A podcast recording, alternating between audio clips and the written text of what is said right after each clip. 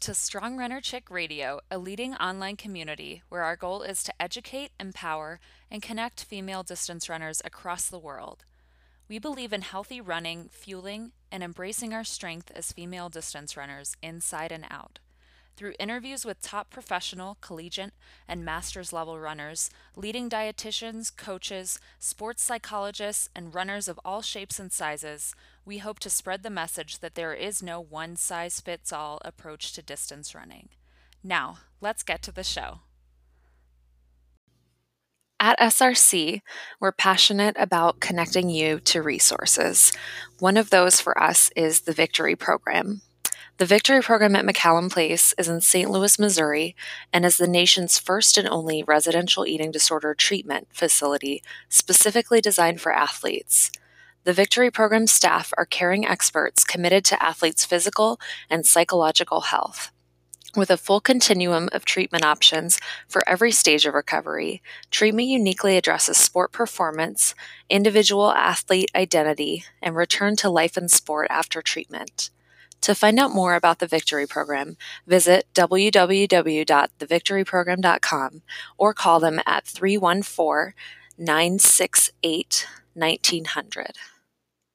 Strong Runner Chicks, welcome back to another episode of SRC Radio. Today we have on Riley from the McCallum Place, Riley Nickols, correct? Um, and he is uh, PhD, MS in sports psychology. He's here with uh, kind of on behalf of the McCallum Place, I would say, but he's also an expert in the field and uh, goes to speak at a lot of conferences regarding eating disorders. So um, we're really excited to have him here and ask him a couple questions that relate, you know, both to the McCallum Place Victory Program and to um, athletes in struggling with eating disorders in particular. So uh, thanks for being on, Riley. Super excited to have you on.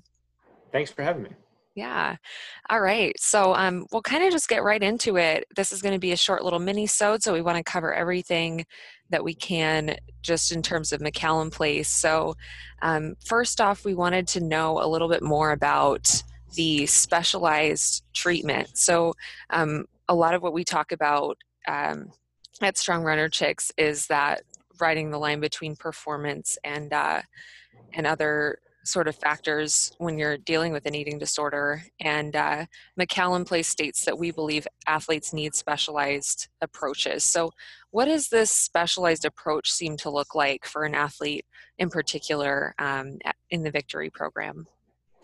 Yeah, that's a great question. I think um, kind of in a couple different ways. So, the specialized approach is our um, providers, kind of as part of our Victory team and staff um, that uh, we, we have providers with expertise um, and knowledge in working with athletes. So, um, sports psychologists, um, we have uh, uh, sport dietitians as well, uh, strength and conditioning coaches, uh, medical doctors who are uh, have a passion in working with athletes, and obviously an expertise in, in working with eating disorders. So, our treatment team is kind of encompassed of, of those individuals. And then I think in addition to that, our programming for athletes in our care is set up kind of uniquely tailored to them. Just as athletes. Of course, they're they're much more than than being an athlete.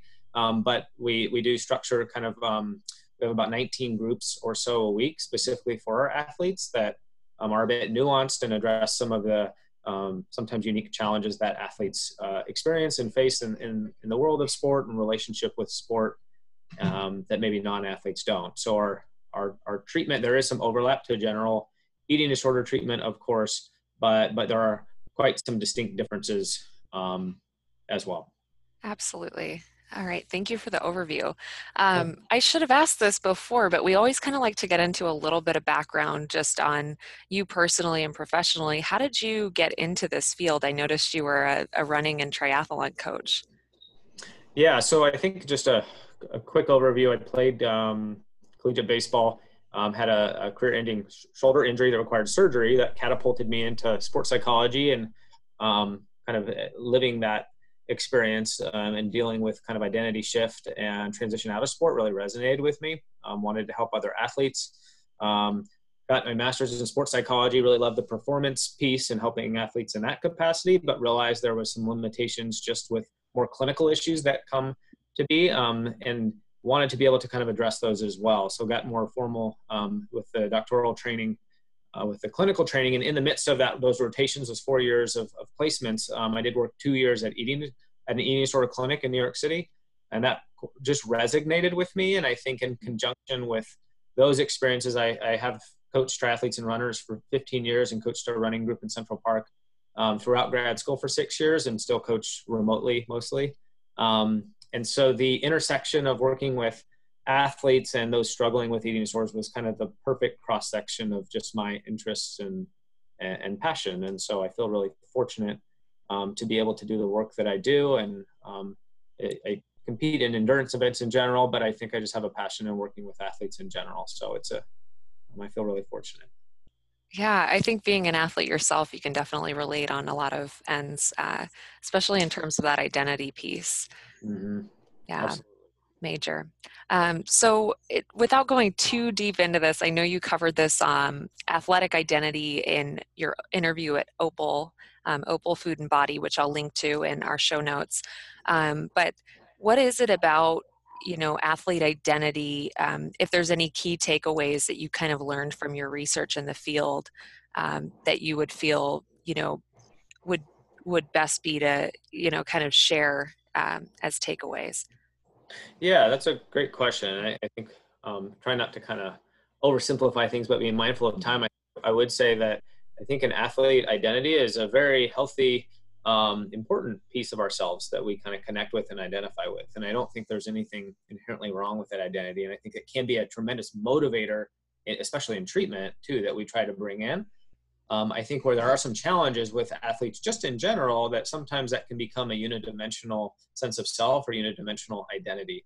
And where your value and worth is largely tied into if it's as an athlete, then what you can do and produce and times and um, the sport itself and you can just imagine the inherent challenges that can come with that if you know you're you're injured or there are performance slumps uh, um, or you retire out of sport and and if mm.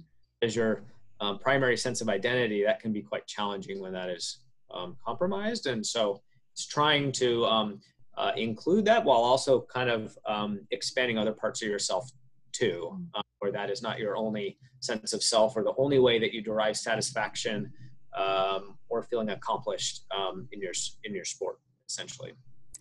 Absolutely.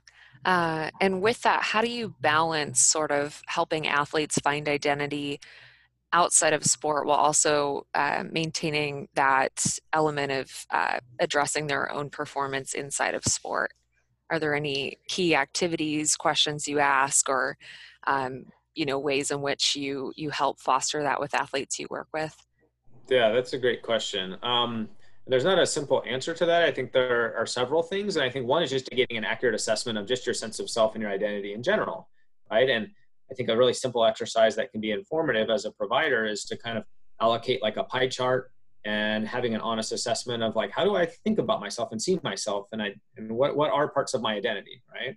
And and you can see kind of parts of that pie that are allocated in different ways.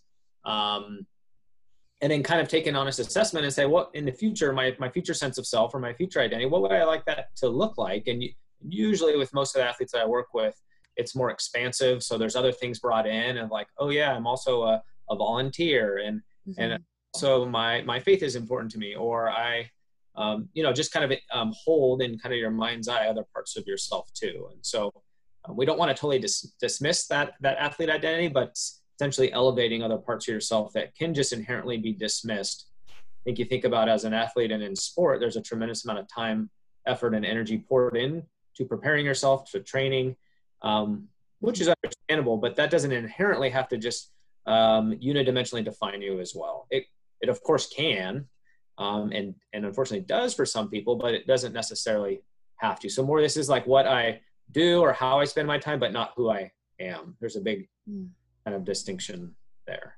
Yeah, yeah, really how you're defined. And I smile because I have done this activity before, but never in a pie chart sort of format. I really like that. It kind of puts yeah. things into perspective. So, yeah, yeah, awesome. Um, well, I, I absolutely love that um, athlete identity is something you really study in further depth and um, would encourage listeners to go check out that episode at Opal. Um, it sounds like that that goes into a bit more depth in terms of what your research is.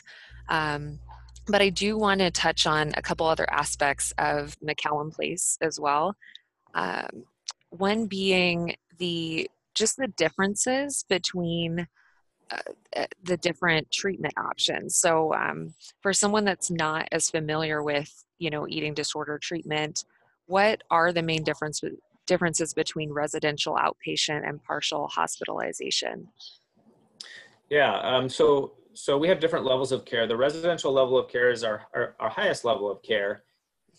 Um, and, and, essentially levels of care determined by just um, how compromised an individual is, if that's medically, psychologically, um, or otherwise, um, as a result of, of their eating disorder. And so the um, the most important um, piece to eating disorder treatment is just being in the appropriate level of care. And unfortunately, that doesn't always happen, but there's just an, a, a, lot of risk and danger when that is not had. And so um, our residential level of care is our highest level of care, and that provides uh, monitoring 24 hours a day. Um, so individuals in our care would, would sleep in our facility um, and, and have staff support, you know, at night and overnight, um, nurses and, um, and staff, and then um, attend programming during the day.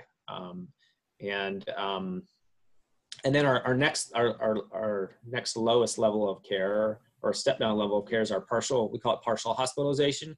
And that's essentially like day treatment. And um, we have a we have a 10 hour a day seven day a week php or partial program and then a six hour a day seven day a week program. So um, there's a little bit more autonomy for, for, for those individuals in that level of care and, and kind of opportunities to care for themselves uh, outside of the support and see how they're able to kind of navigate that and manage that. Um, and then it helps inform our treatment in terms of moving forward and stepping down levels of care further. And um, there's an, we have an intensive outpatient level of care, which is still, um, you know, a lot of hours of a week, about 20 hours a week of programming, but a lot less than the residential level of care um, or the partial. Uh, and then there of course is, is outpatient too and that's more um, once a week or twice a week with a provider dietitian or therapist or um, physician as well so um, the level of care i think is um, there, are certain criteria just objectively but also subjectively too as to what would warrant and meet um, a, a, a specific level of care. Okay. Yeah that that helps it put it into perspective i think. Um, is is it common for athletes to kind of move through that spectrum per se to go from residential to you know uh, transitioning uh, into outpatient eventually absolutely yeah uh, um, most probably i would say about 95% of our athletes that admit to our care start out at the residential level of care and then they would step um, down um, to the partial um, hospitalization and then the an iop and, and actually um, more than 90% of our athletes come from um, outside of Missouri. We're located in St. Louis, Missouri. So because we provide kind of really specialized care for athletes, I think that uh, attracts athletes struggling, um, you know, across the, the country as well. And so there's value and I think an importance to um, just being cognizant and mindful that people have, of course, lives going on, but we're also too highly um, dedicated and committed to really helping um, individuals kind of move through this illness and uh, regain autonomy and um, independence in ways they totally deserve to have. And sometimes it sounds counterintuitive to come to intensive treatment, and that's like it perceives, at least in the moment, sometimes as like a huge step back. That's oftentimes not in anybody's life plans or anybody's bucket list to come to intensive treatment. Um, but but usually it's just highly needed, and it actually um, expedites just the healing process much much quicker than flailing kind of on your own or in a lower level of care that's not um, appropriate. Yeah, yeah, absolutely. I would think that um, you know residential care could seem uh, like I've had friends who've gone through this and they said it was it was kind of hard to come to terms with. So mm-hmm. I'm wondering if you have any, like you had said, kind of like um, advice that you would give someone or sort of uh, how to know if that's the right decision for them. Um, unfortunately, the the illness of of an eating disorder kind of renders individuals um, uh, to to lack the urgency that is really just needed to address and um, rebuild and um, you know just address their health.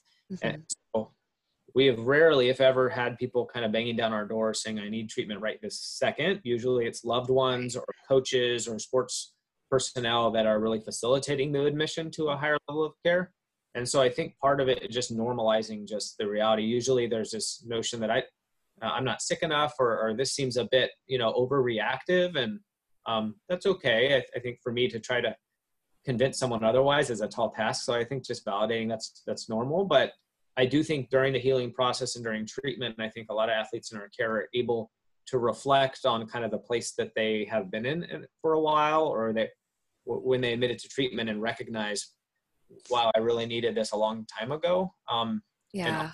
times there's this desire. I wish a coach or i wish a teammate i wish a friend or family member would have said something earlier. Um and and we get that sentiment a lot and and usually it's you know after someone's been in treatment for a while um uh but but i think this illness it really is is quite dangerous. And you think for athletes too who are struggling in this capacity, um, most athletes I see are highly, highly driven, very intelligent, extremely motivated, but also too quite critical um, and punitive towards themselves. Um, and that kind of that perfectionism really suits athletes quite well in, in the context of sport and in life and, and, and academically and professionally, but it also too um, sometimes too kind of sets the stage for for an eating disorder to, to really uh, develop and intensify too. So um, yeah. there are some inherent challenges with that reality too. Absolutely. Um, I'm I'm just going to kind of touch on this. Uh, one last point is, uh, you know, the McCallum Place states uh, in in terms of the Victory program that the athlete's performance in treatment is not avoided or forgotten, rather, it is interwoven into eating disorder treatment. Um, I know this can be kind of a controversial topic, at least from what I've gathered in terms of, you know, um, different. Uh, different philosophies on how to handle eating disorders and balance those or sort of navigate the world of eating disorders and athletes. So, uh, how do you personally and professionally believe that the athlete's performance can be interwoven, and how does this look in the Victory program? Yeah, that's a fantastic question, and I think um, something that we have seen in the trenches and firsthand here really um, come to light and see the benefits of doing so. So I think kind of twofold. One is in terms of an athlete's performance and being a sports psychologist, I'm a bit biased just in terms of the psychological element and aspect of, of sport performance, and so that is addressed um, in groups, we have two sports psychology groups a week, and then in individual sessions as well, address kind of the psychological skills um, in developing those. I think any athlete who's been injured, it's unfortunate, maybe not able to physically train and, and prepare in ways that they would like, but I think it's a opportune time to develop and foster um, skills that are really important for athletic performance. So that is addressed in addition to kind of more didactic uh, sports nutrition groups and our sport dietitians come in just with that knowledge and, and how to obviously fuel appropriately for a sport. But also, too, we have two strength and conditioning coaches on staff with us, which is very unique for an intensive treatment program.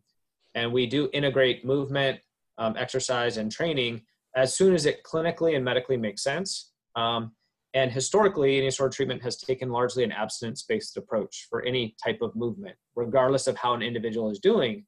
And I think that is such a missed opportunity um, because everyone kind of collectively crosses their fingers and says, "Well, good luck with training and outpatient," you know. And I and I think yeah. there's opportunity in intensive treatment to provide a high level of support while you're kind of re-engaging um, with training or with your sport.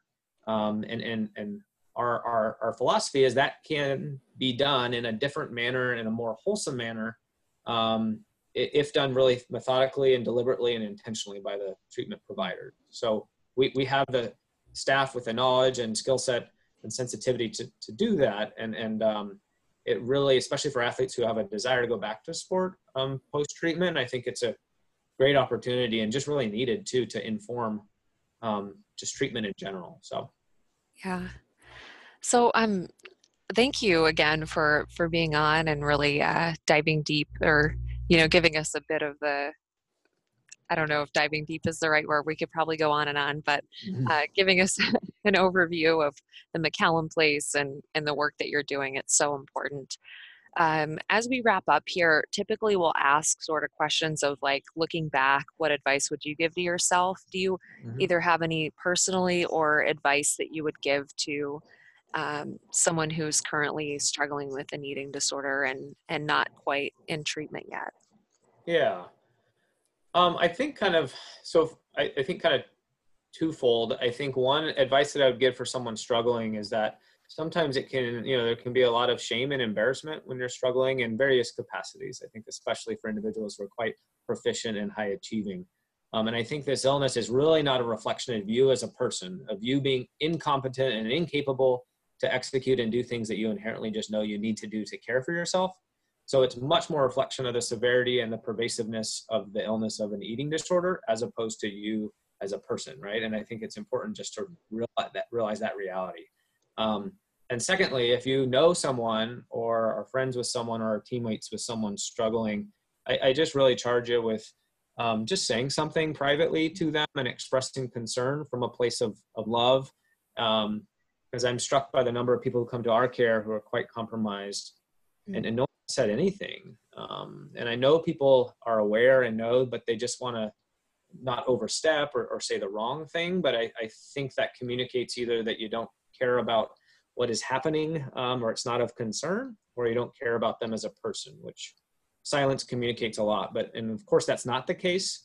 And so for those people maybe in your life who you have been concerned with, I just, I think it's so important to just um, address it and, and, talk to them about your concerns um, so they can get help and, and resources. And we're happy to be a resource too to kind of point and direct people to to care.